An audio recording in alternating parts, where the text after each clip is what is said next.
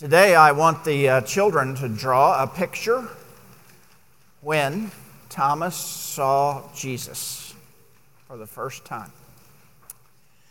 All right, this is a powerful story. Can you imagine how the disciples must have felt? I mean, this was Easter night, same day. Some of them had seen the empty tomb. But most of them, what did they know?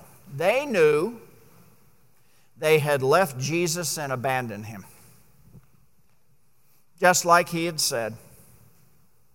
Sheep scattered. And then he had been executed on the cross, and the disciples were sitting there wondering, is that going to happen to us? They were in a closed locked room because they were scared to death. They had so many emotions running through their minds. And suddenly, Jesus is there. The risen Christ is there. But what's absolutely unique about this is, and we'd learned this when he came back 8 days later, he's there as not only God,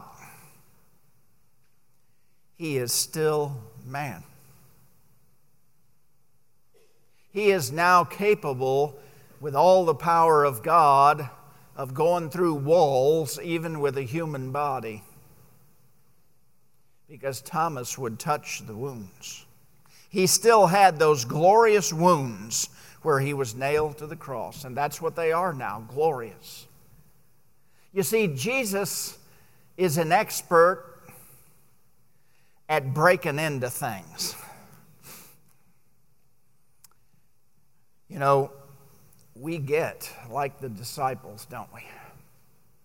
With our problems, things that trouble us, we wound up in our own locked cells of fear and anxiety and worry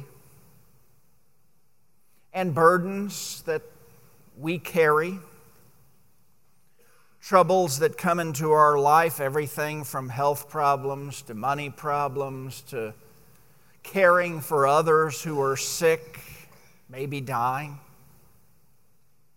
And we can lock ourselves in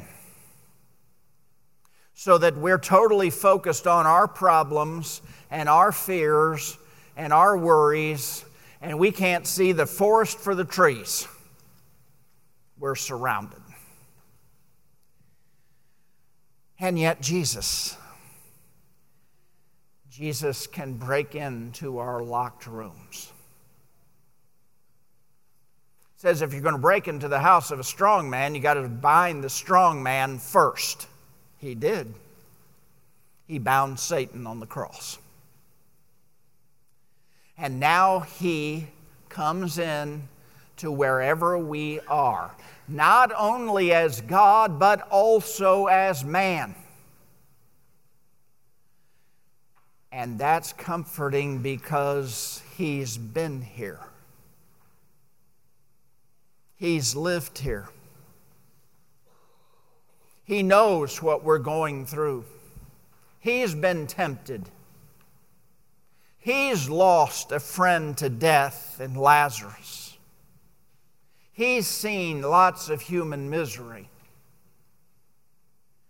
He was abandoned by those that loved him, forsaken and betrayed. He knows. And he breaks into our locked rooms of life where we're having our pity parties, and he comes to us. And it's very significant what he comes to us with. Peace be to you.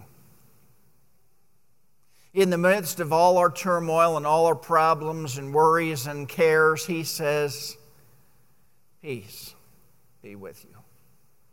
He wants to bring us peace because on the cross of Calvary, he conquered Satan who troubles us, and all the principalities and powers of evil, he conquered them once for all. He bound the strong man. Now he comes to us and says, peace. I got it. I got it. I've conquered for you. And he tells the disciples, make sure you proclaim to those who are repentant, all your sins are forgiven. That's what I'm here to tell you today. All your sins are forgiven. All your fears, all your worries, all your sins that cause you to feel guilty and shameful, all the times you didn't trust him, all the times you doubted like Thomas, all your sins are forgiven. Peace be with you. Jesus breaks into your locked room this day, whatever it is.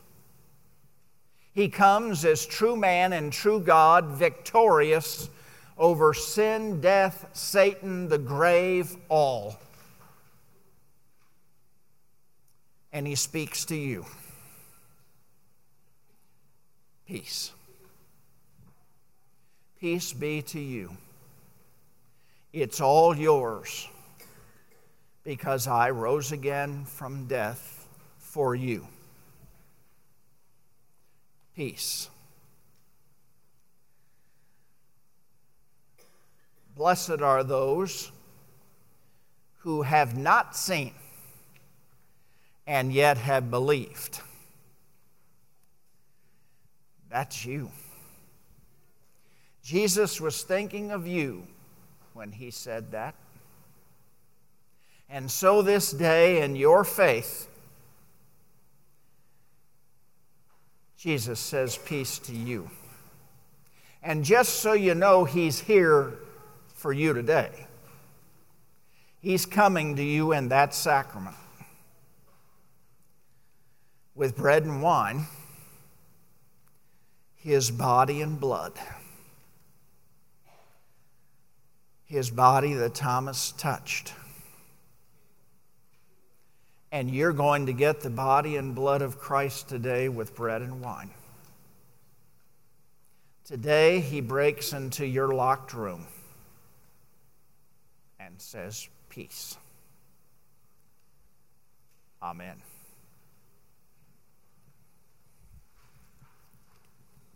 This time, we'll have our offering.